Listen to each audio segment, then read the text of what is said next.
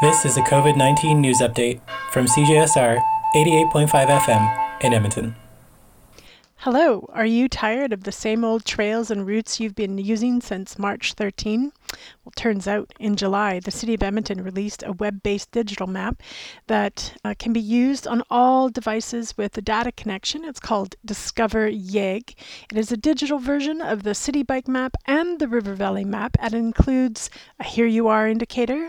You can curate the information you want to see by turning information on or off as you see fit. It has a winter and summer function so that you can see the seasonal recreational opportunities. It, it's searchable and you can check out where there's washrooms, um, off leash parks, bike routes, playgrounds, uh, shared pathways, and more. For more information, check out edmonton.ca and get out there. See what the world has to offer you.